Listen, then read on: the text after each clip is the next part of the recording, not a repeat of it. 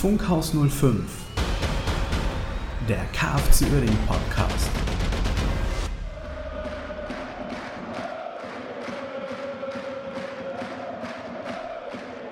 Einen schönen guten Abend, guten Morgen, guten Mittag oder wann auch immer ihr diesen Podcast hört. Da sind wir wieder. Herzlich willkommen bei Funkhaus 05 und wieder mit dabei. Wer hätte es auch heute wieder anders gedacht? Jens, Jens, wie geht es dir? Ja, moin zusammen. Äh, mir geht's prima. Ich äh, freue mich, bin heiß wie Frittenfett auf die Folge.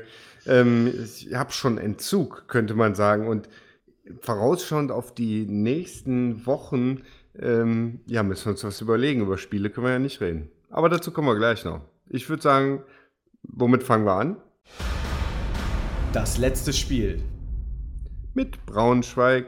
Und da warst Genau. du vor Ort. Da war ich vor Ort. Ich weiß, kann mich allerdings nicht daran erinnern, wie Wurst und Bier waren. Das ist ehrlich. wiederum sehr traurig, weil Ja, ich ich- glaube, dass 99% nur deswegen eigentlich reinhören. Ja, ich ähm, vermute, dass ähm, dass Es dann auch war. nicht so lecker war. Ja, Ja, genau, richtig, sonst, ja. sonst würde ich mich daran erinnern. Das Spiel im Übrigen, also ich sag mal, es gab eine ganz aggressive Grundstimmung da äh, im, im Block. Das fand ich ein bisschen merkwürdig. Oder auch im, ich habe auch von Braunschweigern gehört, die waren auch irgendwie komisch drauf, alle, aber vielleicht Mondphase, keine Ahnung. ähm, ich fand uns auf jeden Fall, es, es war ein sehr unglückliches Spiel. Du hast ja wahrscheinlich am, im Fernsehen verfolgt oder Jawohl. Radio Blau-Rot. Ähm, ich fand, wir haben nicht so schlecht gespielt, wie das Ergebnis das darlegt. Also Das steht da bei mir sogar auch ganz oben äh, unterstrichen, dass es eigentlich nicht so schlecht war, wie das Ergebnis es eigentlich sagt. Ja. Aber bitte führe weiter aus. Ja, da, ja, also da hatten wir, da hatten wir deutlich schlechtere Spiele gegen, äh, gegen Münster zum Beispiel fand ich nicht so gut. Also ich fand das gegen Braunschweig war jetzt auch, wir haben da viele Fehler gemacht, wodurch dieses Ergebnis zustande kam. Aber letzten Endes hatten äh, gegen Lautern, gegen Mannheim, das waren schon schlimmere Spiele, gegen Ja. Braunschweig im Hinspiel. Aber das Spiel, ne, zuerst dieser Freistoß, das darf dem Königshofer nicht passieren. Äh, da darf der aus der Entfernung darf der nicht spekulieren. Ne? ja. Aber passiert, machst du als Torwart einen Fehler, kriegst du, ja, ist der Ball drin. ja, als Torwart bist du Ist- ärmste Sau einfach. Das ist Genau. Dann der Elfmeter war ein Witz. Da bin ich nach wie vor der Meinung, das war ein Witz. Der hat den Arm am Körper, auch wenn er den vorher weit weg hatte, aber als er getroffen wird, hat er den am Körper, der vergrößert seine Körpertrefferfläche nicht. Ich weiß auch nicht, welche Regeln da ständig geändert werden oder so. Ich fand, es war kein Elfmeter. Kriegen die einen Elfmeter, machen den Ball rein. Das dritte Tor, ja, irgendwie auch aus dem Nichts entstanden. So haben die in der ersten Halbzeit aus anderthalb Chancen drei Tore gemacht. Ja, genau. Wir mussten jedes Mal wieder diesen Rückschlag hinnehmen und dagegen angehen. Und man weiß es ja, wenn, ne, da kriegst du den Rückschlag, da bist du ja nicht sofort, ja, komm, jetzt machen wir's. Jetzt schaffen wir das alles. Sondern du bist erstmal enttäuscht und musst dich dann da selbst irgendwie aus diesem Loch raus manövrieren und zu sagen, komm, jetzt geht's weiter. Und das war auch schwierig. Und dann war nach dem 3-0 war die Messe im Prinzip gelesen. Ne? Braunschweig musste nichts mehr machen, haben ab und zu mal gekontert und ansonsten haben die hinten extrem sicher gestanden. Das war alles, ja. Die Sache war dann durch. Da haben wir in Halbzeit 2 noch ganz ordentlich gespielt, aber wir müssen uns ankreiden, dass wir diese Fehler machen. Dieses Foul an der Stelle vom Rodriguez wollte der nicht. Ne? Natürlich wollte er das nicht Ja, war blöd, aber ist halt auch gute Besserung an den Braunschweiger Spieler da. Das war schon übel. Der hatte, glaube ich, irgendwas gebrochen im Gesicht. Jochbeinbruch. Ja. Und ja.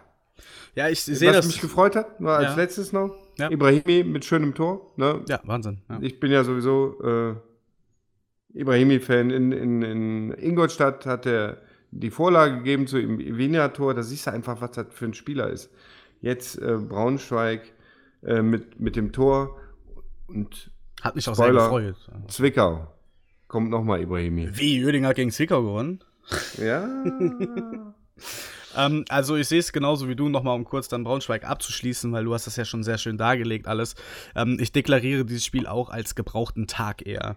Also es lief wirklich auch vieles gegen uns. schicksalsbedingt vielleicht auch, ne? Du hast dann halt, wie du schon gerade angesprochen hast, die optimale Freistoßposition, den jeder Freistoßschütze liebt. Also aus so einer Position einen Freistoß zu schießen, das machst du jeden Tag im Abschluss beim Training, glaube ich. Ja, schön ähm, zentral. Ja, da kannst du dir den Ball quasi schon genau reingucken. äh, der Torwart hat halt eine 50-50-Chance, äh, geht halt in die, in die falsche Richtung, gut passiert. Ähm, die individuellen Fehler passieren dann halt auch. Äh, es kam halt sehr viel so zusammen an diesem Tag. Und ähm, was ich auch gerade schon gesagt habe, äh, das Ergebnis fiel dann doch etwas hoch aus, äh, wobei wir ja auch unsere äh, Torerfolge erzielen konnten. Was ja natürlich trotzdem positiv ist, dass wenn du schon da so zurückliegst, dass dann ja trotzdem der Weg nach vorne noch gegangen wird und du auch Tore erzielst. Ja. Aber im Großen und Ganzen war es ein wirklich gebrauchter Tag für den KFC Uerdingen gegen Eintracht Braunschweig. Absolut, ja. Und ähm, ich verstehe da teilweise auch die Reaktion nicht so ganz, dass man halt dann wieder sofort, ah, okay, ist das KFC-Gehen anscheinend, aber dass man da sofort dann wieder sagt, ja gut, äh, wer jetzt noch von Aufstieg redet, wir sollen mal lieber gucken, dass wir wieder nichts mit dem Abstieg zu tun haben oder dass die Mannschaft halt nicht so ist, so gut ist, wie sie ist. Äh, ich habe es jetzt eigentlich, ich habe das Spiel, ich habe Magenta Sport ausgemacht und war jetzt nicht voller Groll oder so, sondern ich habe einfach einen Haken schon hintergemacht, weil ich gesagt habe, gut, heute hat es einfach nicht sein sollen. So, und ähm, dass es dann geht, hat die Mannschaft ja dann im nächsten Spiel auf jeden Fall gezeigt. Ja, genau. Also ich war auch im, im Blog, waren so viele Leute sowas von sauer und haben die Spieler zur Rede gestellt, beziehungsweise, ne, also Kirchhoff hat sich auch direkt vorne hingestellt als Captain und hat da Rede und Antwort. Über den Inhalt kann ich nichts sagen. Es war nur, da waren einige Leute ganz schön sauer. Auch während des gesamten Spiels schon wollten da irgendwelche Leute anpöbeln. Da war auch wieder komisches Volk im Block. Untereinander gab es da Scherereien, zwei Leute raus, äh, aus, dem, aus dem Block rausgeführt vom Ordnungsdienst. Es okay. war irgendwie total merkwürdig, will ich aber gar nicht weiter zu. Ja, also echt äußern. ein gebrauchter Tag auf ja, allen Ebenen absolut. quasi. Abhaken, zack.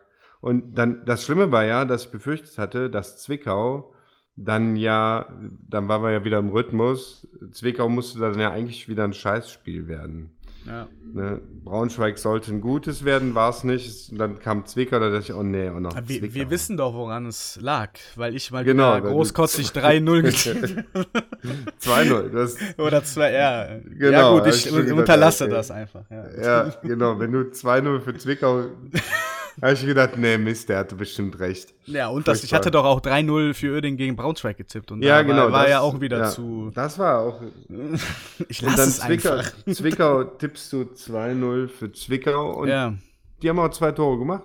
Ja. Was nur übersehen, dass wir vier machen. Also wir, also ganz ehrlich. Ja, ich, wir haben ja gerechnet. gesagt, äh, wir wollen ja nicht spoilern, ne? Also, was bringt denn das, wenn wir eine Folge machen und schon das Ergebnis spoilern? Dann geht ja keiner mehr ins Stadion. Da sind ja das ohnehin stimmt. schon wenige Leute. Das, das dann bringt es nicht, wenn wir hier Nostradamus 05 machen und die Leute dann nicht mehr ins Stadion gehen. Ja, nee, das können wir nicht verantworten. Nee. Deswegen, äh, aber für die Leute, die nicht im Stadion waren, können wir kurz noch Zwickau analysieren. 4-2 gewonnen. Ich bin äh, höchst zufrieden. Es war auch ein gutes Spiel. Die erste Halbzeit richtig klasse. Ja. Ähm, am Anfang, ich habe, ne, die, ich fand die Aufstellung interessant. Ich finde, also es wird ja viel auf äh, Steuernagel und Reisinger immer rumgehackt. Die hätten kein taktisches Verständnis oder sowas. Ich finde, die probieren auch mal Sachen aus, wenn es nicht läuft. Und jetzt mit einem Sechser, das schön offensiv aufgestellt, ein breites Mittelfeld, Abwehr äh, klar wie immer. Und dann habe ich das Gefühl gehabt, in den ersten Minuten war, waren die nicht sicher, waren die nicht sicher aufgestellt und Zwickau hat auch den Moment genutzt, um, um da einfach Druck zu machen bis zum Tor. Ne? Das haben die auch gut geschafft, also einfach gut gepresst, auf den zweiten Ball gegangen. Ich weiß nicht, wer da war. Ich glaube, Zombie hat da nicht aufgepasst. Ähm, äh, Bitroff hat da nicht ganz aufgepasst und dann so ein, so ein Kunstschuss, der ist dann drin. Und ja, ich weiß, du wirst sagen. ich, ich sag nee, gar nichts. Nee, nee, nee, nee, nee. Heute nee, mal nicht. Aber dann, aber dann äh, sind wir, haben wir uns rangekämpft, ne? Haben Druck gemacht, sind auf die zweiten Bälle gegangen und da fand ich ganz ähm, mit der neuen Taktik, die, die die da aufs Parkett gelegt haben, ne, war das Mittelfeld überlegen. Also das Mittelfeld hat nicht, war nicht wie sonst leerer Raum, sondern das Mittelfeld hat ähm, zweite Bälle geholt. Wir sind immer auch draufgegangen, haben Gegenpressing, äh, Umschaltspiel, ne? Stefan Krämer, Gedächtnistaktik, Umschaltspiel. Spoiler, kommt gleich noch.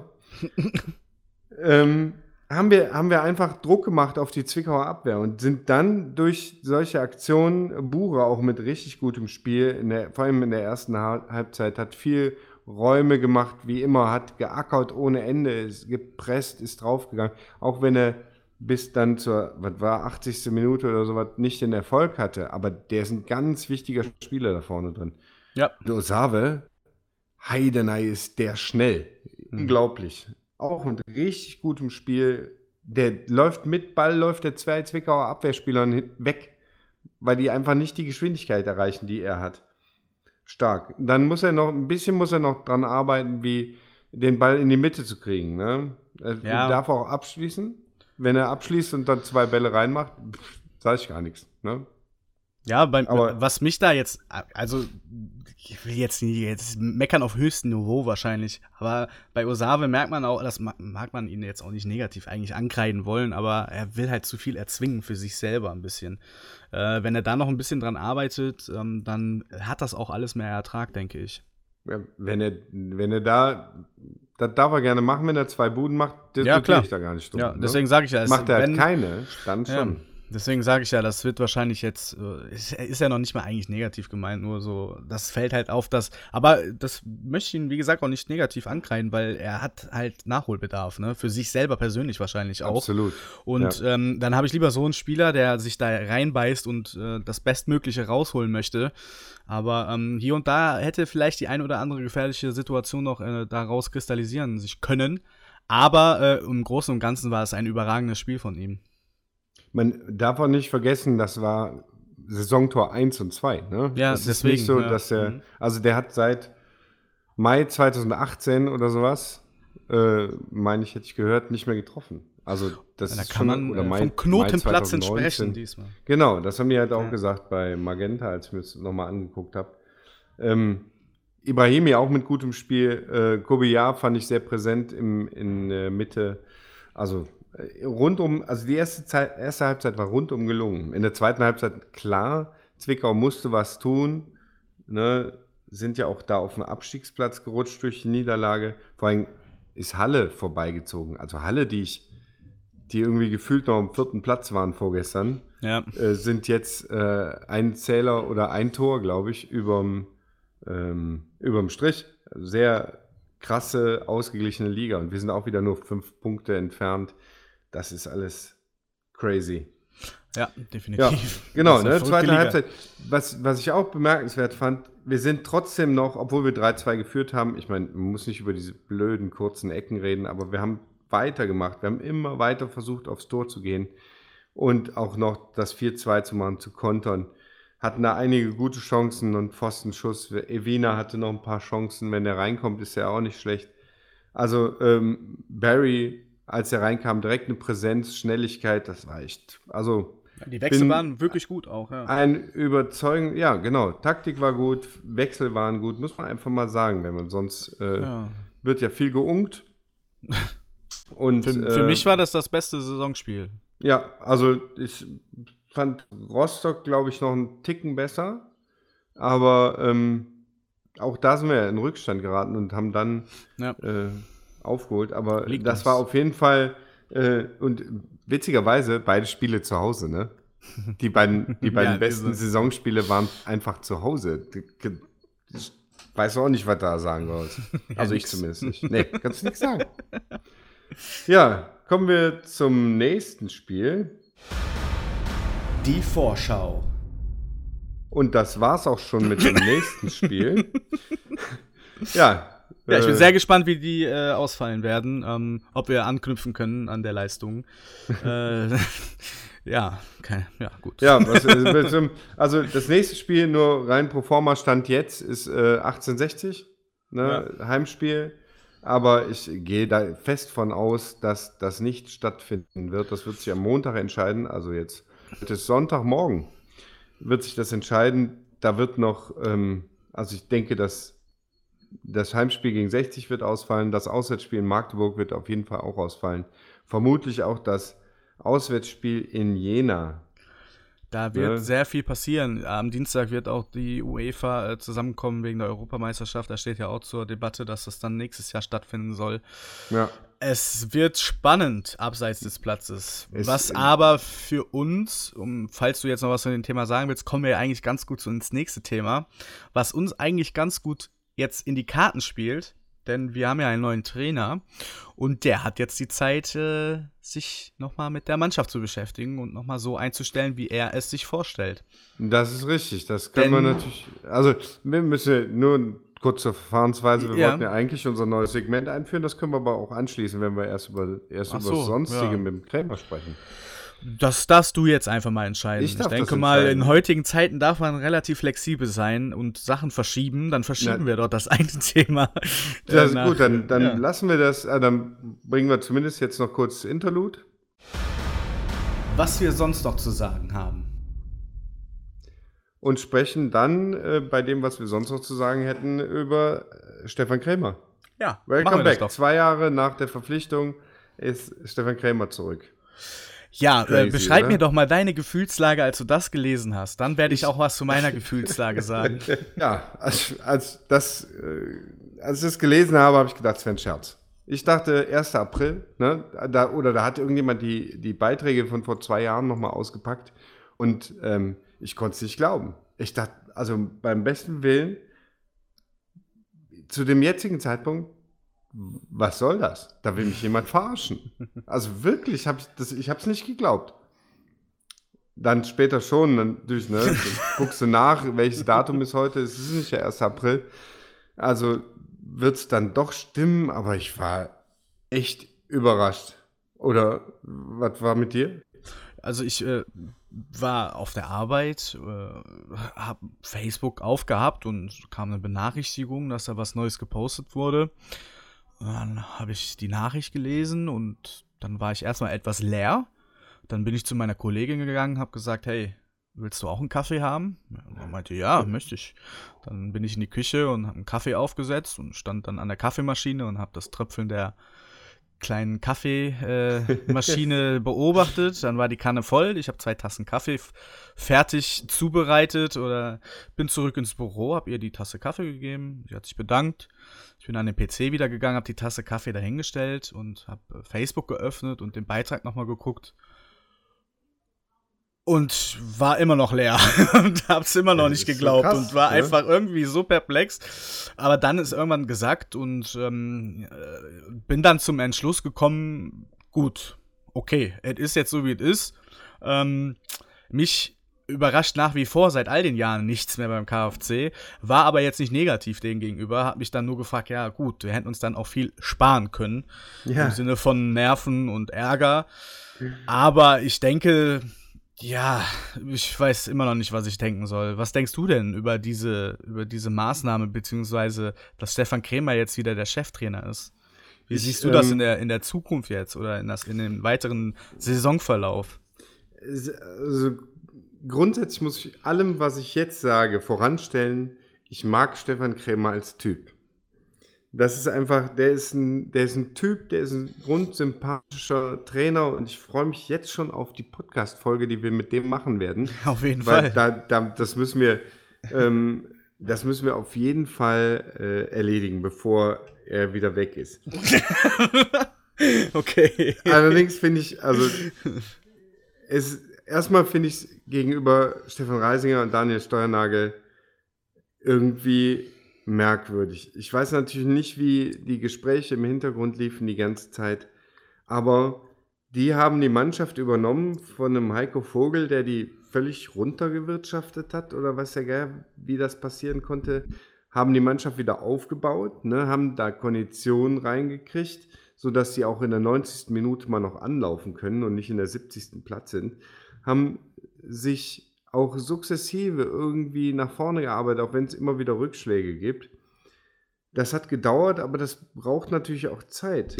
Und in der Situation, wo man sagt, okay, weißt du, jetzt habe ich irgendwie das Gefühl, es ist auf einem Weg der Besserung, Das haben viele nicht, wie ich immer in den Kommentaren lese, aber grundsätzlich wird dann ein Stefan Krämer davor installiert. Ein Daniel Steuernagel, also Reise soll weiter äh, Co-Trainer bleiben, also wie er jetzt auch, ne? Teamchef, Co-Trainer, was auch immer, aber in der Hierarchie vermutlich unter Stefan Krämer. Das wird einfach so sein. Das, die beiden können auch, glaube ich, unglaublich gut miteinander.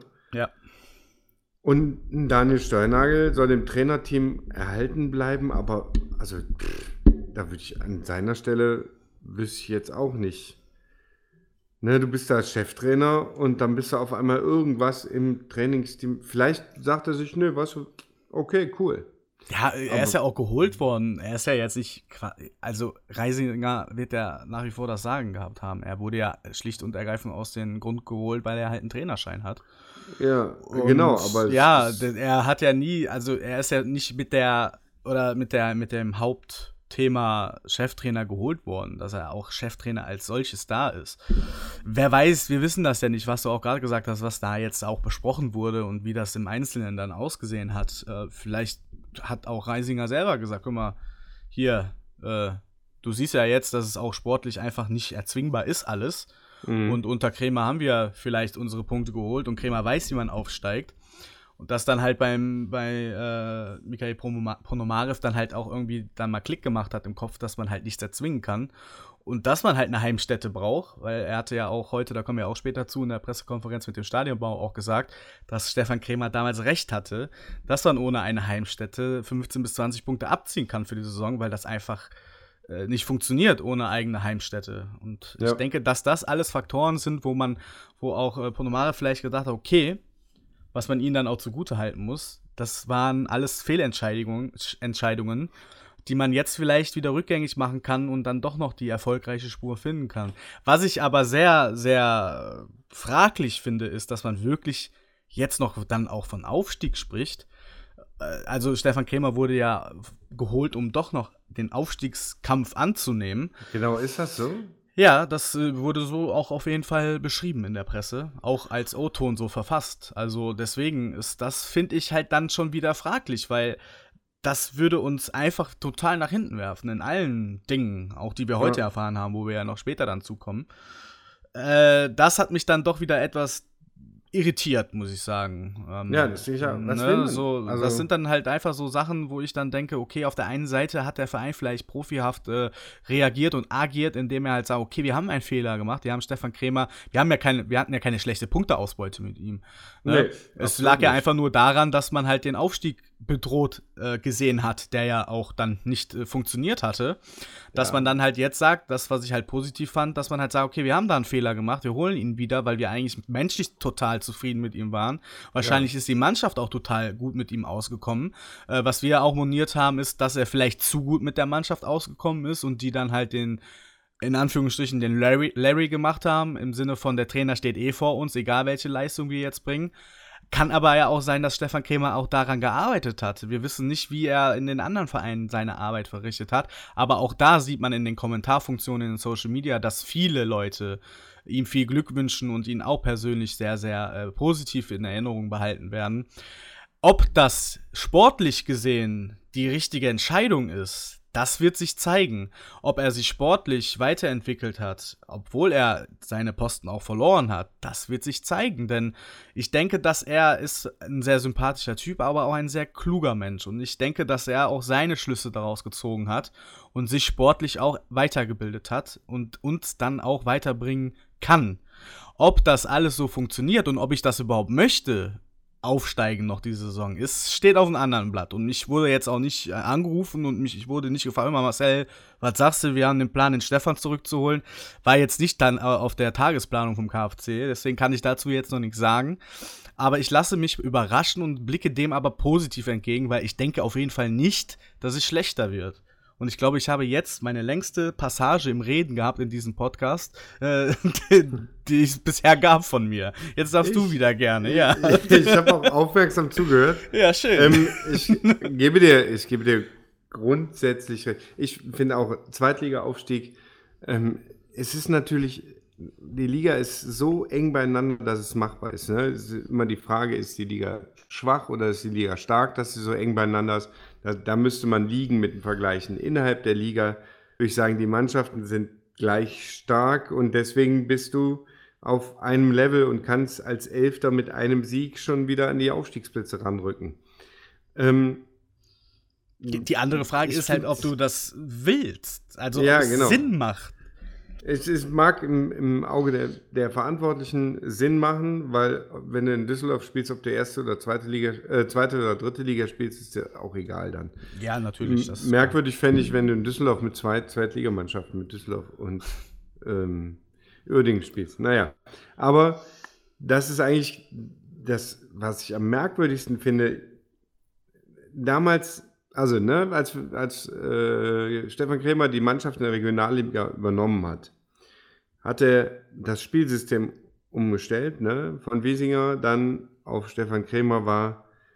Ähm, auf einmal haben wir schön und erfolgreichen Fußball gespielt, weil wir eine Übermannschaft hatten für die Regionalliga. Wir waren schneller, wir hatten mehr Erfahrung, wir waren einfach eine wahnsinnig gute Mannschaft. Und deswegen haben wir danach mit diesem Spielsystem von Stefan Krämer den Rest überrollt. Zwölf Siege in Folge plus das Aufstiegsspiel gegen, ähm, gegen Waldhof. Das war schon bemerkenswert. In der dritten Liga wehte aber dann ein anderer Wind. Ne? Wir waren dann nicht mehr, es war nicht mehr schön, es war nur noch erfolgreich. Ja, wir waren immer noch am dritten Platz, als Stefan Krämer gehen musste. Wir haben aber, also wir haben so lange erfolgreich gespielt, weil wir auch gebissen haben und das, als aber Mannschaften anfingen, das System zu durchschauen, unter anderem Zwickau oder Jena war es, ich weiß nicht, habe ich glaube ich schon zweimal erzählt hier in dem Podcast, als sie auf einmal angefangen haben zu pressen und wir nicht mehr wussten, was wir machen sollen. Und es bezeichnend war, wie René Volland dann, äh, René Vollert, dann den Ball irgendwann mal einfach nirgendwo mehr hinspielen konnte und den ins Ausschießen musste statt den nach vorne zu schlagen. Also mhm. wie so ein Verbot, wie so ein Gebot, ihr spielt Aufbauspiel und der Ball wird nicht nach vorne geschossen. Und das ist halt, das findet jetzt statt. Da wird der Ball einfach mal nach vorne, wenn die vorne zumachen, und das hat übrigens gegen Zwickau wunderbar funktioniert, weil die das Mittelfeld stark besetzt haben. Das funktioniert schon mal gerne nicht, weil wir im Mittelfeld niemanden nachrücken haben. Aber wenn es halt nicht zum Aufbau geht, weil wir vorne angepresst werden, dann wird der Ball halt mal nach vorne geschlagen. Und das gab es unter Stefan Krämer gar nicht. Ich hatte immer das Gefühl, er hat nur ein Spielsystem. Das hat sich auch bei, in Magdeburg im Prinzip bewahrheitet. Schöne Grüße nach Magdeburg übrigens. Nur der FCM ist ein äh, cooler Podcast, könnt ihr auch mal reinhören. Ihr habt ja noch sieben zur Auswahl. Ähm, Denn da, da war es das Gleiche. Er hat dieses Spielsystem, wollte er spielen. Und wenn Mannschaften anders agiert haben, dann wussten die Spieler nicht mehr, was sie machen würden. Dann hatten die keine Spielidee mehr. Die, es gab nur diese eine. Und das ist das, was ich Stefan Krämer ankreide. Das Spielsystem Krämer, da brauchst du die Spieler für. Er forderte ja jetzt auch mehr Mitsprache, ne, damit er auch eingebunden wird und damit was er, ja auch Sinn macht. Ja, absolut. Finde ich total Richtig und wichtig. Da frage ich mich übrigens auch, war Effe eigentlich in diesen in dieses Trainer-Ding jetzt involviert oder nicht, weil der bei der Präsentation noch nicht dabei war. Ich meine, wenn er in Urlaub ist, ist er in Urlaub. Aber das äh, kam mir irgendwie doch merkwürdig vor als Sportdirektor. Aber ich gehe einfach mal davon aus, dass er da involviert ist und nicht, dass ja, Weinhardt und Ponomarev auf einmal Stefan Krämer wieder auf die Gehaltsliste geholt haben, weil der war ja runter, weil er ja in Magdeburg war. Stand ja, ja dann da auf der Gehaltsliste. Naja, es wird sich jetzt zeigen, kann er mehr als ein Spielsystem? Kann er mit unseren Spielern, die wir haben, ein Spielsystem aufbauen, beziehungsweise in der nächsten Saison, wir wissen ja nicht, äh, wie, wie, wann wir wieder spielen. Kann er da was machen, damit wir erfolgreich Fußball spielen? Erfolgreich und schön gerne, weil das Spielsystem von ihm ist an sich ein schönes Spiel aber es muss natürlich auch erfolgreich sein, sonst bringt das alles nichts. Kann er das oder kann er das nicht? Das wird die entscheidende Frage sein, ähm, die ich mir stelle und woran ich Stefan Krämer bewerte. Nicht am menschlichen, nicht an seinem Glückspulli, nicht an, äh, an Vergangenheit. äh, ich bin ihm unendlich dankbar für die Spiele, für die, die Halbserie in der Regionalliga. Es war eine großartige Saison. Ähm, gipfelnd mit Wiedenbrück und dann ja. mit den Aufstiegsspielen gegen den Waldhof. Richtig cool. Und auch danach die halbe Saison. Aber es wird einen Grund gehabt haben, warum er gegangen ist. Möglicherweise, ich gehe davon aus, dass es sportliche Gründe hatte, weil sonst hätte man ihn jetzt nicht zurückgeholt. Das muss er jetzt beweisen, sonst ist er vermutlich in einem halben Jahr immer noch auf der Gehaltsliste, aber wieder weg, weil der Erfolg ist halt das, die oberste Maxime von Mikhail Bonomarev.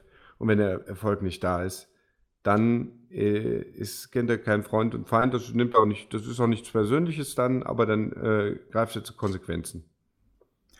Das ist meine Einschätzung zu Stefan Krämer. Ich freue mich, dass er wieder da ist, aber das muss er erstmal beweisen. Ähm, wir werden im Podcast mit ihm darüber reden. Ja, um festzuhalten ist, dass wir eigentlich fast einer gleichen Meinung sind. Ja, das kommt selten vor. Genau. ja, wir haben noch was äh, zum äh, optimistisch sein, würde ich fast sagen. Heute gab es die Pressekonferenz ähm, oder das Fan-Hearing. Sollte ja eigentlich im Seidenweberhaus sein, Corona-bedingt jetzt als ähm, als Livestream. Livestream im, bei YouTube und Facebook. Übrigens sehr geil gelöst. Ne? Ja. Man hätte auch einfach sagen können, immer, das ist jetzt nicht so wichtig, das Thema, das sagen wir einfach ab und machen das an anderer Stelle. Nein, es wurde die technischen Möglichkeiten genutzt und dieses Livestream-Fan-Hearing zu machen. Es wurde auf Fragen in den Kommentarspalten eingegangen. Stadt Krefeld, gut gemacht. Fand ich sehr, äh, muss man einfach mal sagen, bei allem Unken und bei allem, was immer drauf, wo immer drauf rumgeschlagen wird. Das war echt gut gemacht. Es wurden so nahezu alle informiert. Mit Sicherheit gibt es den einen oder anderen, der vielleicht nicht ähm, barrierefrei ins Internet konnte. Der kann sich ja jetzt diesen Podcast anhören. Oder morgen analog die WZ kaufen. Stefan Hoss hat schon angekündigt, es gibt einen Artikel. Wofür wir jetzt durch Markennennung natürlich nicht bezahlt werden. Nee. Äh, es werden sicherlich auch andere Lokalzeitungen. Ach so, ja, nur, ja. nur die BZ jetzt äh, Habe ich es erwähnt? Na, so, ja, ja nee. Ist, also ich weiß von ihm, dass es, äh, ich habe nur gelesen, dass er die, ähm, der Herr Schulze war auch äh, da und ich bin mir sicher, die Rheinische Post wird auch eine, ähm, einen Artikel darüber bringen, sowie der WDR Hörfunk und auch WDR Fernsehen waren beide da haben Fragen gestellt. Ich weiß nicht, der Stadtspiegel wird auch da gewesen sein. Und sicherlich, vielleicht der Kicker, wer weiß das schon. Auf jeden Fall. Waren sie alle da? Aber ja, es haben nicht alle Fragen gestellt, deswegen konnte ich nur dazu sagen, zu den Leuten, die Fragen gestellt haben. Ja, sollen wir kurz äh, was erwähnen, was, sie, was erwähnt wurde? Also erstmal, ja. ne? Wichtig Frank Meyer möchte Fall. Krefeld wieder auf die Landkarte bringen. Haben wir doch schon längst gemacht, Frank Meyer. Ja. Hör mal. Genau, die allerwichtigste äh, Neuigkeit ist der Termin. Erster Spieltag, Saison 21-22 ist das Ziel. Da soll wieder Fußball gespielt werden in der Grotenburg. Ja, freuen wir uns. Ja. ja es, es, ist ähm, sonst nicht, wenn man, das, wenn man das realistisch und aufmerksam verfolgt hat, nicht viel Neues passiert. Ich weiß aber von vielen, dass die ähm, ja, wir haben es beim Letz in der letzten Folge schon mal erwähnt. Wir haben ja, wir haben ja ein bisschen erläutert, wie so die Sachen laufen, auch mit Vergaberecht. Das war auch jetzt wieder in den Chats. Äh, ich war im YouTube-Chat unterwegs, du warst, glaube ich, bei Facebook, ne? Ja, genau. Und da war auch wieder die, immer die Sache, es ist jetzt seit 200, äh, also seit zwei Jahren nichts passiert. Das stimmt ja so nicht, ne? Also, es wurde ja vom, äh, ich glaube, das war der Baudezernent Bayer, ähm, der gesagt hat, ne, Betonarbeiten werden durchgeführt, Glasarbeiten werden durchgeführt, Sanitäranlagen, Heizungen, all das läuft ja schon, das sieht man nur nicht. Ähm, die Verkehrssicherheit wird äh, hergestellt durch Wege, die da gemacht werden. Und ja. alles andere, die, die großen, die wirklich großen Sachen, die laufen. Da muss eine Planung, Baugenehmigungen her, da muss ähm, eine ähm, das sind ganz andere Dimensionen, wo man übrigens auch kein Provisorium ähm, installieren kann, weil das nichts bringt. Es ist nicht so, dass wir, dass wir zu wenig Zuschauer reinkriegten und deswegen jetzt eine provisorische Tribüne dazu bräuchten, sondern es ist einfach so, dass die Sicherheitstechnik für die Zuschauer nicht gewährleistet ist. Ne? Sei es von, von Beschallungsanlage über, über Notausgänge, über äh, ganze Konzepte, Sicherheit, Entfluchtung, ich weiß nicht, also essentielle Sachen für die Sicherheit im Stadion.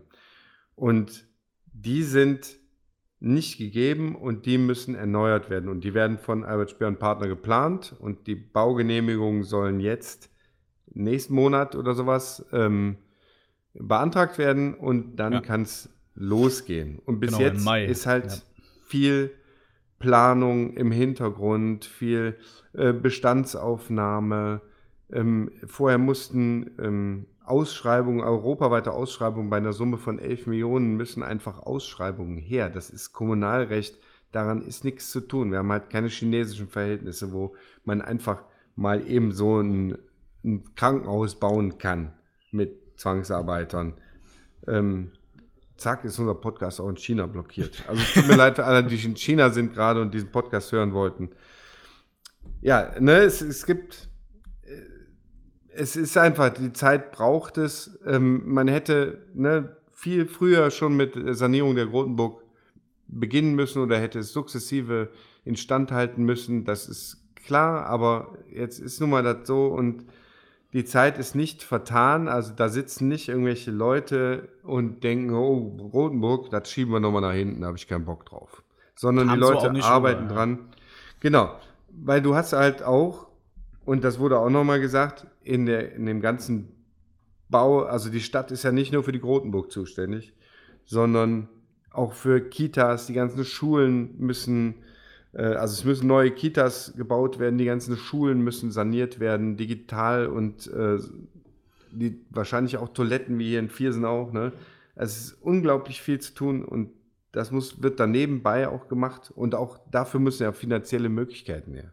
Also die Stadt Krefeld ist eine Haushaltssicherung, das heißt, sie dürfen gar nicht mal eben so alles, alle Kohle rausjubeln, die die nicht haben, sondern das muss mit Bedacht gemacht werden und da ich finde, äh, das hatte alles sehr, ja, wie soll ich sagen, ähm, das war fundiert und das war mit Sicherheit, wie gesagt, hätte man an der einen oder anderen Stelle schneller agieren können oder früher agieren können oder sowas, aber alles in allem hatte das schon Substanz. Und ah, ja. Ähm, ja, wichtige Sachen, die noch dazu, das Stadion, wenn es fertig ist für die dritte Liga, ist erweiterbar. Sollten wir aufsteigen in die zweite Liga, könnte man parallel auch an der Zweitligatauglichkeit arbeiten. Ob das dann komplett fertig würde, also die Zweitligatauglichkeit auch schon fertig wäre, oder ob man dann irgendwie in einem Ausnahmebereich spielt, ist äh, nicht abzusehen, ist aber auch gerade gar nicht nötig. Ähm, das Flutlicht bleibt so, wie es ist. Es müsste eventuell für andere Ansprüche, andere Fernsehansprüche äh, erweitert werden, aber die Masten bleiben. Äh, es kommt eine Anzeigetafel. Ähm, die Sitzschalen werden vielleicht blau-rot. und die wichtig, alten, ja. da überlegt man das, und das fand ich eine sehr coole Nachricht. Man überlegt halt, die alten Sitzschalen irgendwie ähm, unters Volk zu bringen. Also es wäre eine Idee, ne? die unters Volk zu, und da, äh, da ich, würde ich zuschlagen. Da würde ich auf, auf jeden, jeden Fall. Fall. Sitzschalen kaufen und die im Garten installieren. Also auf jeden Stück Fall. Rotburg. Ja, von mir ist gerne für eine Versteigerung, für einen guten Zweck oder weiß der Geier was. Das, ja, es sind äh, auf jeden Fall genug Sitzschalen da, um irgendwas Tolles daraus zu machen. Ich fand die genau. Idee mit äh, der Dauerkarte eigentlich auch ganz cool. Dass, wenn du jetzt für die Saison halt eine Dauerkarte holst, äh, noch in Düsseldorf, äh, quasi irgendwie, keine Ahnung, kann man ja irgendwie so umsetzen, dass man halt sagt, okay, mit Anrecht schon auf eine Dauerkarte in der neuen Grotenburg und mhm. dann die Sitzschalnummer mit dem Sitz auch aus dem alten, in Anführungsstrichen, Stadion bekommt schon mal. Ja. Das wäre auch irgendwie eine coole Aktion, dass man quasi anhand dieser Sitzschale mit der Nummer schon mal seinen Platz in dem neuen Stadion reservieren könnte. Aber ich denke, da wird es noch einiges an kreativen Input geben von ja. sämtlichen Seiten. Es gibt sehr viel Material in der Grotenburg. Ich bin ja öfters da mit dem Supporters Club. Unser Container steht ja da. Da wissen wir ja auch noch nicht, wo der hinkommt.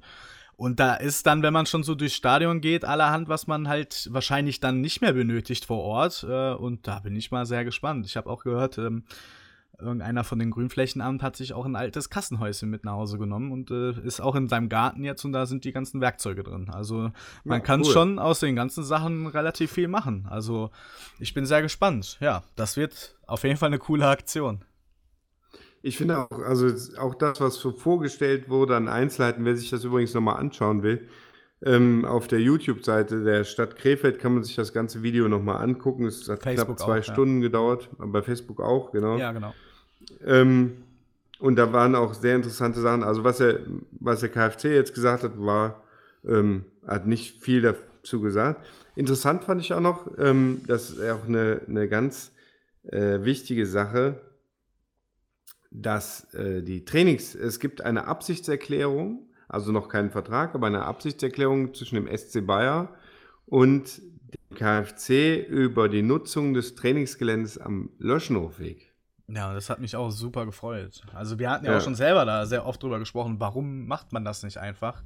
Und ja, jetzt äh, wird es dann tatsächlich so sein, dass wir erst für die nächste Saison auf jeden Fall dort dann trainieren können, was mich außerordentlich freut. Zumal ja. bei mir auch die emotionale Bindung sehr, sehr stark ist mit dem Löchenhofweg.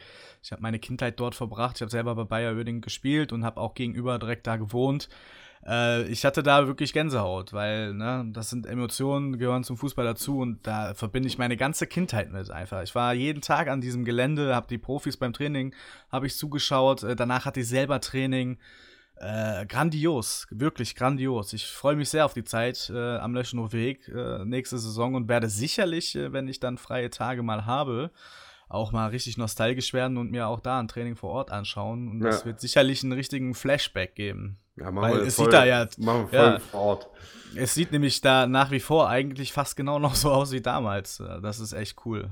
Ja, ich glaube halt, dass man da tatsächlich eine gute Trainingsbedingung schaffen kann und endlich dieses, äh, vielen Dank an alle Vereine, die uns jemals Obdach gegeben haben, für, fürs, um da zu trainieren, ne? sogar ja, Borussia absolut. Mönchengladbach. Ähm, Oppum, Bockum, Forst, ich kann sie gar nicht alle aufzählen, Hüls, Meerbusch, Ne, die sind alle, vielen Dank daran. Ich will das gar nicht schmälern. Nee. Aber ich bin doch echt froh, wenn wir nicht immer durch alle äh, Bezirkssportanlagen tingeln müssen, um da einen Trainingsplatz zu suchen.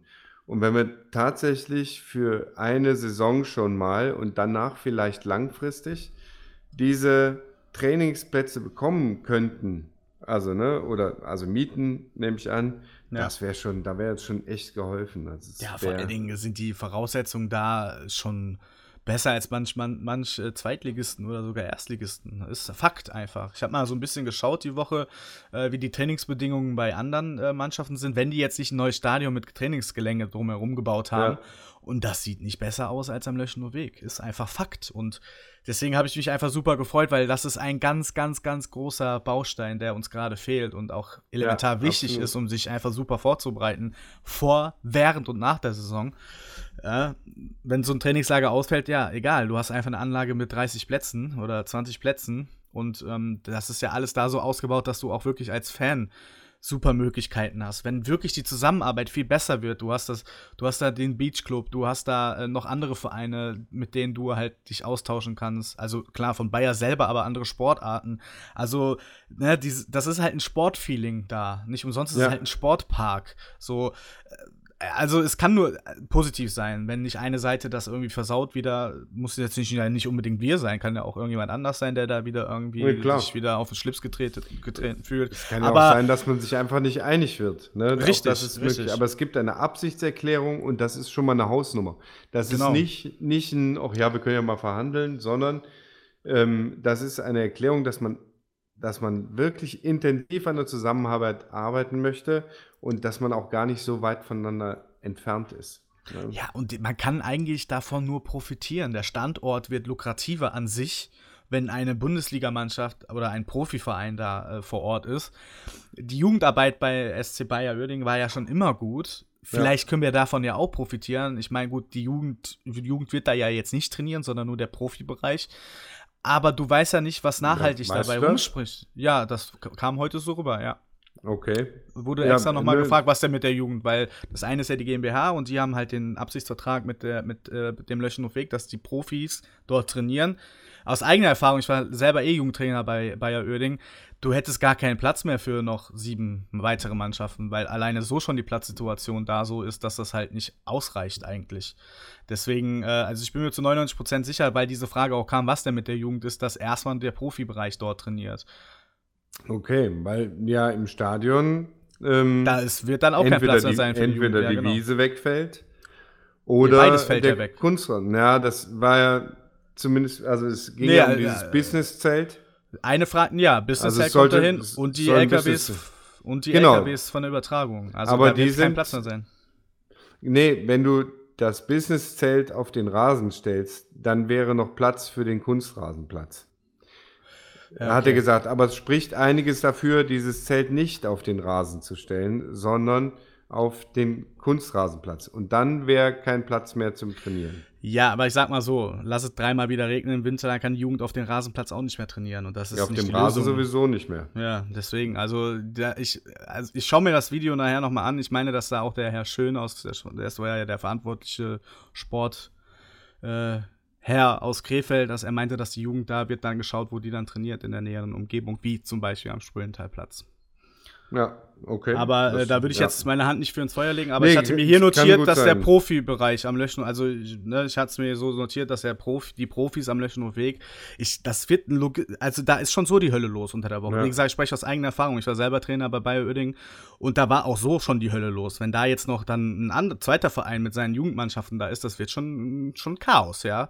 Deswegen äh, bin ich mir eigentlich ziemlich sicher, dass jetzt nur erstmal vom Profibereich ausgegangen. Aber wie dem auch sei, soll aber uns jetzt erstmal nicht stören, weil es geht halt voran in allen Hinsichten. Genau, wir brauchen für die zweite Liga sowieso ein Jugendleistungszentrum. Ja. Das äh, muss irgendwo halt auch gefunden werden, beziehungsweise äh, im Zweifel gebaut werden. Ne? Richtig. Also das äh, ist nicht von der Hand zu weisen. Oder vielleicht wird man sich ja irgendwie irgendwo einig. Aber das ist erstmal Zukunftsmusik. Es kam auch die Frage auf, ob ähm, der KfC das Gelände von Bayer kaufen würde. Ähm, äh, Herr Ströver hat dann gesagt, das ist nicht der Fall. Äh, das wären Ländereien. Äh, das, da wäre man weit, also es würden keine Überlegungen momentan angestellt, da irgendwas zu machen, weil es auch riesiges, wahnsinniges Gelände wäre. Und ich meine, ich hätte auch schon mal gehört, dass Bayer gesagt hätte, das verkaufen wir nicht. Also ja. das. Ähm, ein Bus-Shuttle fand ich auch noch interessant nach Düsseldorf ist auch noch nicht vom Tisch. Bisher hatte das, war es immer ähm, ist an Regularien oder Notwendigkeiten gescheitert. Man hat es aber nach wie vor am Schirm und schaut immer mal wieder, ob das sinnvoll ist, zum Beispiel für nächste Saison oder nicht. Das äh, fiel mir noch ein. Das hatte ich mir noch aufgeschrieben. Ansonsten ähm, fand ich ja noch, da hat der Frank Mayer noch ein äh, starkes Statement abgegeben, dass man es gibt halt nicht nur Stimmen, die, ähm, die sagen, alles ist gut oder alles ist zu langsam, ne, diese beiden, sondern es gibt auch ein, eine dritte Stimme in Krefeld, die sagt, ähm, die fragt, ob das überhaupt alles sinnvoll ist, ob das überhaupt sinnvoll ist, in die Grotenburg zu investieren. Und von, man sollte sich jetzt alle, die grundsätzlich dafür sind, den KFC zu unterstützen und den KFC auf dieser, ähm, auch in der Grotenburg zu halten, nicht auseinanderdividieren lassen. Ne? Man sollte da an einem Strang ziehen. Ähm, da schrieb dann irgendjemand was von Selbstbeweihräucherung. Aber es ist nun mal echt so. Ne? Es, ist, äh, man, es ist einfach auf allen Ebenen immer viel zu tun. Und wir sollten die, die wir möchten, dass der KFC auch auf lange Sicht wieder in der Grotenburg spielt und auch gerne am ersten Spieltag 21, 22 oder am zweiten, ne, je nachdem. Erste, Heim, erste Spieltag ja. und kein Heimspiel wäre natürlich doof. Ne? Aber die, die das möchten, die sollten einfach zusammenhalten, das verfolgen, wir verfolgen das, wir informieren euch immer, wenn es neue Erkenntnisse gibt, auch zwischendurch mal. Und ähm, da sollten wir einfach schauen, dass wir da zusammenhalten und an einem Strang ziehen. Das hast du schön gesagt. Ne? War ja. so, oh, in etwa, das war doch das Statement von Frank Meyer und. Ja, genau. Ja, er sagte auch, ne, es ist auf der, auf der Ost sozialisiert worden, fußballtechnisch. Wer nicht? Na. Ne? Schon irgendwie emotional, oder? Ja, kann man so sagen, ne? Sollen wir da, äh, wir, haben, wir haben ein neues Segment. Ja, Warte, genau. Wir spielen erstmal das Interlude ein. Unsere Top 5. Ja, wir haben ein neues Segment. Und zwar Top 5. Ihr sendet euch uns ein Thema und wir nennen euch unsere Top 5 dazu. Das haben wir jetzt schon äh, in den sozialen Medien gemacht und äh, es kamen ein paar schöne Vorschläge. Und wo wir gerade bei emotional waren, war der Vorschlag, unsere emotionalsten Spiele. Dazu wird sicherlich dann auch das erste Spiel in der neuen Grotenburg oder Grotenburg 2.0 sein. Wird, da müssen wir eine neue Liste äh, ja. aufstellen, äh, definitiv eine neue Liste. Wir haben aber beide ne, haben wir hart dran gearbeitet, eine bisherige Liste aufzustellen. Und da würde ich einfach so vorgehen. Äh, willst du anfangen mit deinem fünften Platz? Ja, kann ich gerne machen. Es war, wie du schon gesagt hast, sehr schwierig. Also man schreibt so seine ersten Gedanken auf oder die ersten Spiele, die einen so dann in die Gedanken schießen, weil man ja denkt, okay, wenn die jetzt als erstes kommen, dann scheinen die schon relativ emotionsvoll gewesen zu sein. Äh, ja, da kamen dann aber direkt 10, 15 Spiele, die einen in den Sinn kamen und da muss man halt für sich entscheiden, okay, was verbindet man denn noch mehr damit? Und äh, im Endeffekt, bis kurz vor der Aufnahme war ich mir noch nicht hundertprozentig sicher, wer jetzt noch als letztes mit in die Top 5 rutscht. Wo ich mir aber sicher bin, was äh, auf jeden Fall in die Top 5 äh, mit reingehört, ähm, ist meine erste quasi richtige Erinnerung an das, mein erstes Spiel. Und das war noch, äh, ja, als Bayer Oeding. Ähm, das war das Spiel gegen SG Wattenscheid 09. Das war so, ist oder ist das erste oder ja, das Spiel, was mir in Erinnerung geblieben ist, wo ich weiß, dass ich da auch mit so als erstes war. Also mein erstes Spiel war gegen Bayern München in der gleichen Saison. Da habe ich aber leider nicht so viele Erinnerungen dran. Ähm, intensive Erinnerung war schon das Spiel gegen Wattenscheid. Das war am 27.02.1993. Ausging das Spiel 1 zu 1. Und da war ich mit meinem Opa. Und ähm, ich hab, weiß noch, was er anhatte. Ich weiß, wie äh, schwarz-weiß die Kurve, Westkurve da war. Äh, und es war, ja, ich habe alles noch vor Augen. Und das ist halt ein emotionales Spiel, weil ich einmal mit meinem Opa da war, der mir sehr am Herzen lag und immer noch liegt. Und weil das halt die erste Erinnerung quasi ist an meine Fußball-Fan- Geschichte quasi mit diesem Verein. Also ist das schon mal äh, Nummer 5 in der Top 5. Ja. Wobei bei mir sind die fast emotionalsmäßig alle auf dem gleichen Level, muss ich dazu sagen. Äh, ich habe jetzt keine Abwertung oder Aufwertung der Spiele, sondern die sind eigentlich alle gleich einzustufen. Das wollte ich schon mal vorab sagen. Also das wäre jetzt mein erster Beitrag zu meiner persönlichen Top 5. Wie sieht es ja. denn bei dir aus? Also ich habe tatsächlich ein bisschen werten können. Äh, die, also gerade die 1 ist bei mir emotional am stärksten. Ähm, Deswegen ist es ein bisschen gewertet. Nummer 5, äh, ein emotionales Spiel, ist jetzt tatsächlich ohne KFC-Beteiligung, aber mit KFC-Zusammenhang. Ähm, und zwar am 22.05.2011 ja, hat Rot-Weiß Oberhausen, und zwar die zweite Mannschaft, in Düsseldorf gespielt, bei mhm. Turu. Und da waren wir und es ging ja um alles. Ne? Zwei Tage vorher oder so was, haben wir gegen Strahlen gespielt, da ging es schon um alles. Dann haben die in Oberhausen, äh, die in Düsseldorf gespielt und dadurch, dass die nur 1-1 gespielt haben, hatten wir eine Woche später in Wuppertal alles in der Hand. Und das war so emotional, obwohl es nicht, also es war, der Druck war so enorm und ich weiß nicht, wie viele Uerdinger da standen. Äh, ne, alle inkognito. Und in dem Moment, wo die Oberhausen das Tor machten, rastete da alles aus. Und du konntest sehen, wie viele Oberhausener zu Gast waren, ne, die eigentlich ne, alle skandierten Uerdingen, Uerdingen. Ich weiß, der Teckern war da, der, der Luckys war da. Also, das war schon ein geiles Spiel. War äh, sehr emotional. Auf jeden ja. Fall. Das ist äh, dann tatsächlich auch bei mir hinten rausgefallen im letzten Augenblick noch, weil aus dem Jahr relativ viel emotional abging.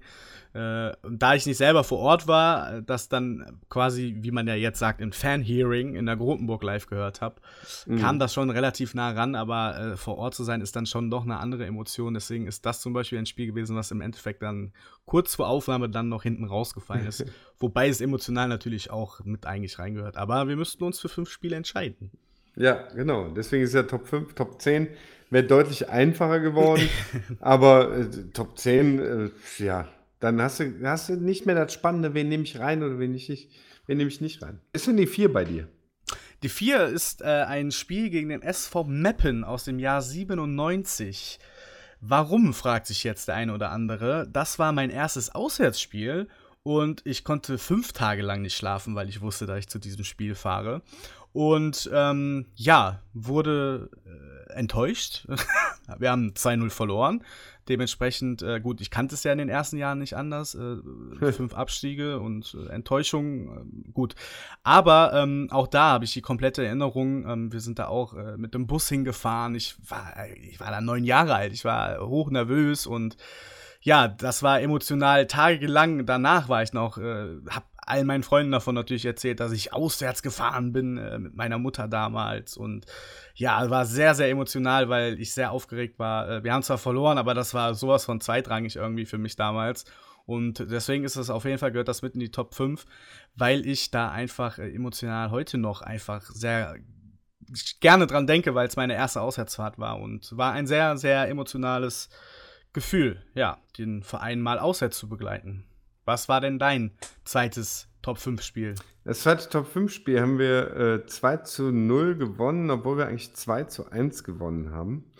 Und zwar am, äh, das weiß schon jeder jetzt, ne? Das, äh, auch ein Auswärtsspiel am 27.05.2018. Und zwar äh, haben wir beim Waldhof gespielt. Ich habe halt überlegt, ob das erste oder das zweite Spiel emotionaler war.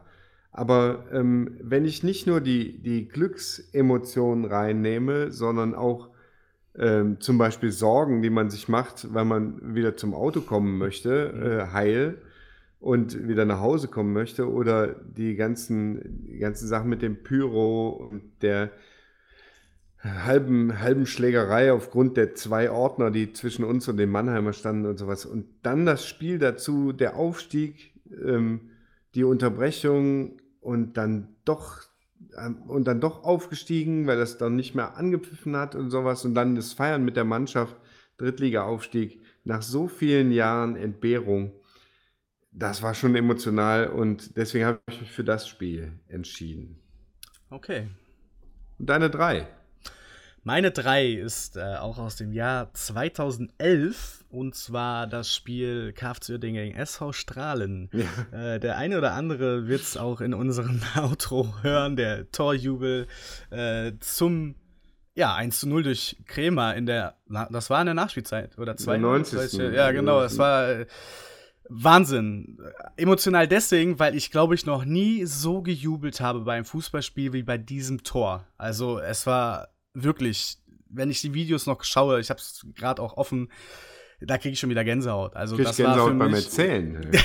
wie einfach dieser unsportliche Typ dieses Ding macht und einfach wirklich in die Kurve kommt und man sieht einfach äh, aus dem Blickwinkel der Kamera die Fans äh, vor dem Tor, wie dieser Block einfach nur explodiert es ist so, als wenn ich gerade wieder mittendrin stehe und das ja. gehört für mich sowas von in die Top 5 bei mir persönlich. Und äh, das ist an der Platz 3 einfach, weil das dann auch in einer Zeit war, die super emotional war. Gerade 2011 war ein super emotionales Jahr. War jetzt auch nicht das letzte Spiel äh, 2011 in meinen Top 5 sogar. Meins auch deswegen, nicht. deswegen ist das, das an Platz 3, weil ich da auch, also das werde ich nie in meinem Leben vergessen, diese Explosion im Block. Jeder lag sich in den Armen minutenlang danach, auch nach dem Spiel, hat es, glaube ich, kaum einer begriffen, was wir da gerade erlebt haben. Und das ist eine absolute Ekstase gewesen. Und ja, war einfach nur geil. Es ist, ich habe an der 3 ein Spiel, 2-0 haben wir gewonnen, 20.05.2011, ja. eben jenes Spiel gegen Strahlen. Ja. Es ist, äh, wie du, wie du sagst, diese Explosion im Block, dass diese, äh, dass man nachführen kann. Wir waren bis bis zu diesem Krämertor. Wir, wir haben ja das Spiel auf ein Tor gemacht. Die Ja. ganze Zeit. Und es ging kein fucking Ball rein. Und es war so unglaublich wichtig, weil hätten wir das verloren, wäre alles oder Ja. unentschieden gespielt, wäre alles andere Makulatur gewesen. Es wäre alles ja Theorie und nichts mehr möglich gewesen. Der Aufstieg war möglich, aber auch nur, wenn wir gegen diese fucking Strahlender gewinnen. Und es funktionierte nicht. Die ganze Zeit ging dieser Kackball nicht rein. Und dieser Moment in der 90. wo der diesen, diesen Ball da über die Linie schiebt, das war, also da, es hat einfach Diese alles Explosion. gepasst. Ja. es Wahnsinn. Also das, Erstmal das sagt man, Männer wären nicht emotional, ne? Da schon. Du musst einfach dir das doch vorstellen. Erstmal kommt in der 85. Minute, die Zahl 85 bedeutet dem KFC-Fan sehr viel. Ja. Kommt Jonas Kremer, ein Uerdinger Junge, der in Uerdingen groß geworden ist. Ja. Und der macht noch in der Nachspielzeit das goldene Tor. Also 2-0 ging es ja aus, aber das war ja immens wichtig, dieses eine Tor. Weil wenn das nicht gefallen wäre, wäre Ja. das in der 94. ja auch nicht gefallen. Easy klar, glaube ich, oder? Genau, in der Ja. 94. Ey, nee, Hammer. Einfach nur geil. Dafür geht man zum Fußball. Ja, genau. Und dann schön mit dem Banner, ne? Alle nach Wuppertal. Jo, genau. Dann, deswegen, wir sind nämlich, ich leite es einfach über jetzt. Äh, wir sind nämlich bei der 2. ja, Auch wenn Da- ich jetzt vorgreife. Ähm, wir ich- haben das gleiche Spiel wahrscheinlich. 29.05.2011. ja, wir haben das gleiche Spiel an Mit- zwei. Das ist das Schöne. 1 zu 2 haben wir gewonnen mit 3000 Mann nach Wuppertal. Ey, das hab ich. Wie lange habe ich auf so eine Fahrt gewartet? Ja. Mit, mit so vielen Leuten, mit, mit einem Sonderzug nach Wuppertal, der ganze Block voll bei, einer, bei einem Oberligaspiel. Der ganze Block voll mit blau-roten Wahnsinn. Da, wenn ich heute die Bilder noch sehe und Ja. dann auch, ich glaube, Ferrati war es, wir haben ja 1-0 zurückgelegen. Genau. Äh, Ferrati hat Tor gemacht oder so, kann das? Ja. Und weiß ich nicht, wer es wer es 2-1 gemacht hat. Aber äh, Wahnsinn. Und dann diese, diese Euphorie, dass wir aufgestiegen sind. Ne? Auch das, wo wir Ewigkeiten 17 Jahre Ewigkeiten haben, sind wir nicht mehr aufgestiegen zu dem Zeitpunkt. haben. Ja.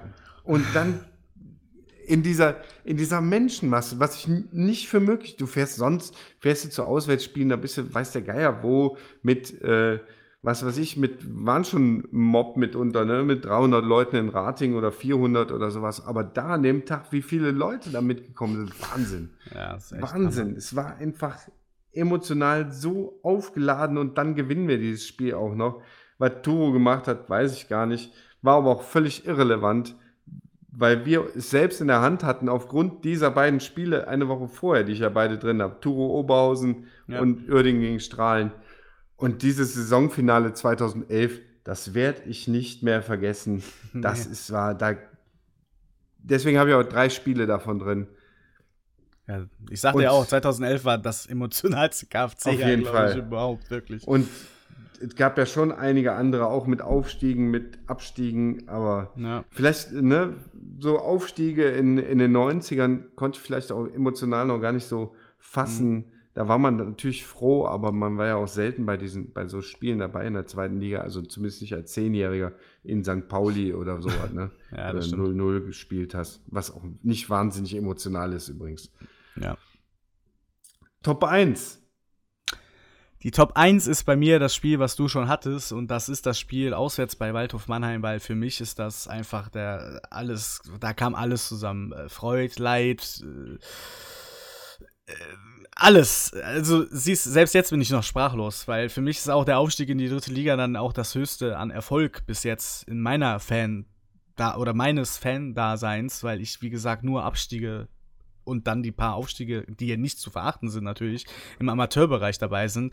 Aber der Aufstieg in den Profibereich äh, mit den Hin- und Rückspiel, was dann gekrönt wurde von dem Rückspiel im Sinne von, dass sie halt gewonnen haben und aufgestiegen sind, das war für mich ein absolutes Highlight und ist für mich dann mit einem Ticken schon weiter als das Jahr 2011, weil es einfach sportlich gesehen und aus der Fansicht äh, sehr befriedigend war nach all den Jahren des Schmerzes und Leides, das wir, was wir da schon durchmachen mussten mit dem Verein, war das für mich einfach so ein positives Ereignis auch wenn es eigentlich mit negativen Erinnerungen behaftet ist, worauf ich aber eigentlich in meinen Erinnerungen gar nicht eingehe, großartig, weil einfach Fakt ist, dass der KFC Uerdingen wieder im Profibereich angekommen ist. Und das war für mich einfach ein absolutes emotionales Ereignis mit dem Drumherum, dass das absolut aktuell an, an Platz 1 ist. Ja. ja. Bei mir ist es äh, ein Spiel, was du eben schon mal kurz angerissen hast. Das war wirklich so emotional damals. 5.11.94 ein Heimspiel, Bayer gegen Bayern München. Ja. Ne, das war, das war echt, dieses Spiel Flutlicht, 34.500 Mann in diesem Stadion, das erste Mal, dass ich das so erlebt habe und gegen die Bayern und wir haben richtig gut gespielt. Und Passlack war zurück. Ne? Ich glaube, wir hatten das Spiel schon mal in irgendeiner Folge ähm, ja. Passlack ist zurück, weil sowieso so ein Traum war, ne? also zumindest für mich da als äh, Stöpsel von 14 war ich gerade. Stöpsel ist ja übertrieben, wer mich kennt, weiß ich, warum mit 14 kein Stöpsel. Aber da dann dieser unberechtigte Millionärs äh, Matthäus Elfmeter durch so eine äh, so eine fiese Schwalbe und dann in der 90. kommt eben jener Passlack und macht das Ding nach der Ecke mit der Schulter zum 1 zu 1 rein. Ey, da bin ich auch einfach nur ausgerastet. Da bin ich so explodiert. Das war emotional so wahnsinnig. Also auch für andere, ne? Auch zum Beispiel für Oliver Kahn, der anschließend die Kabinentür zertreten hat. Auch andere waren emotional davon wahnsinnig begeistert. Es war das deswegen Top 1 bei mir äh, dieses Spiel Bayer gegen Bayern München. Wahnsinn, ja. Ja, klasse. Das war sie, unsere. Man, äh, ja, da sieht man, das. Ja, der Verein ist, hängt einfach in den Klamotten, ne? Klar. Das ist Wahnsinn, was ein ja. Fußballverein mit einem macht. Genau, allein vom darüber reden jetzt. Äh, ja, schön Gänsehaut. Gut, ich habe auch keinen Pulli an und die ist kalt, aber. aber ich denke, dem einen oder anderen werden auch die Erinnerungen jetzt gerade hochkommen ja. an seinen Top 5 oder ihre Top 5. Pardon, und äh, ja, Emotion ja. pur. Wahrscheinlich ist das ein oder andere Spiel tatsächlich auch, also zu hoher Wahrscheinlichkeit auch mit in den Top 5. Also würde ich sogar meine Hand ins Feuer für legen, dass sicherlich bei jedem flächendeckend ein Spiel, was wir angesprochen haben, auch irgendwo mit drin ist. Ja, ich habe ne, hab noch ein paar, die hinten rausgefallen sind. Zum Beispiel äh, unser Spiel bei Düsseldorf 2, als wir abgestiegen sind. Ne? Die ja, vier, richtig. Die vier im Visier, sag ich nur. Jo. Äh, dann unser Spiel zu Hause gegen Waldhof. Mein erstes Auswärtsspiel 4-0 bei Borussia Mönchengladbach äh, gewonnen. Ne? Dann, wir haben mal 3-3 gegen Stuttgart, Saison 92, 93, wo zur 87 Minute noch 3 zu 1 für Stuttgart stand. Und das erste, was war, erste Regionalligaspiel in Wattenscheid. Ne? Mhm. Schön sonnig, 1, 2, 3 Oberkörper frei und dann hast du 2-0 gewonnen und doch verloren, weil du zu wenig U23-Spieler ja. hattest. Der, das Aufstiegsspiel in Wiedenbrück. Oder ja, die Liste könnte 7-1 bei RWE 2. Ja. Wo Bocholt, äh, Tugu gleichzeitig in Bocholt gespielt hat. Also wahnsinnig viele Spiele. Schreibt euch doch, äh, schreibt uns doch eure Top 5 einfach mal entweder unter dem Beitrag oder im Forum oder auf der Facebook-Seite. Schreibt uns unsere eure, eure Top, Top 5. Ja. Genau, das würde uns, würde uns echt interessieren. Und falls ihr andere Ideen habt, welche Top 5 wir einmal aufstellen sollen, sagt Her uns damit. Bescheid. Her damit. Wir, wir brennen drauf und machen uns dann Gedanken dazu. Weil äh, da gibt es noch viele Top 5, die gefüllt werden müssen. Und es gibt ja sehr viele Top 5. Also, wenn ich nur drüber nachdenke, äh, ne, wir ich will euch jetzt keine Vorschläge machen, aber genau, da ein paar haben wir ja noch. Genau, ein genau. paar, paar, Vorschläge haben wir noch. Aber nennt sie uns. Ja, es, was bleibt da noch zu sagen? Wir wissen nicht, wann, der nächste, wann die nächste Folge kommt. Wir halten euch am Laufenden. Ansonsten. Ach, ich würde schon sagen, wir, die, der Zwei-Wochen-Rhythmus, der bleibt bestehen. Es gibt immer was zu sagen. Und, ja, gut. Äh, muss ja jetzt keine Drei-Stunden-Folge sein, aber wir werden ein Update zu den Geschehnissen geben, weil es wird ja auch intern beim KFC was, also wird ja was passieren. Die werden ja nicht nur da hocken, sondern es gibt immer irgendwas zu erzählen. Deswegen denke ich, hören wir uns an gleicher Stelle in zwei Wochen auf jeden Fall. Alles wieder. klar, da bin ja. ich dabei. Ne? Dann Super. wieder donnerstags, nicht erst sonntags. Das war ja genau. der, der noch eine Sache zu sagen: Das Fan-Treffen am Mittwoch, ähm, Ach so, ja. für die, die es äh, wussten, äh, fällt aus.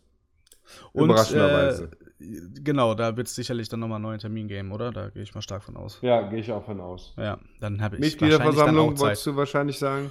Nee, ich wollte eigentlich auch darauf. Äh, Achso, nee, die Mitgliederversammlung, da haben wir schon vom Supporters Club, haben wir jetzt zwar schon alle informiert, aber kann ich an der Stelle auch nochmal sagen, wer es dann da noch nicht gelesen hat. Supporters Club äh, Mitgliederversammlung ist auf unbestimmte Zeit auch erstmal abgesagt, weil die Großbankkantine zu hat und äh, wir auch allgemein von der Versammlung absehen, aktuell aus gegebenen Anlass. Ja, genau. Ja, bleibt nur zu sagen, bleibt Auf gesund. Geht's, genau. Ja, natürlich, die Gesundheit, die steht an Bleibt gesund. Stelle. Und natürlich auf geht's KFC. Auf geht's KFC.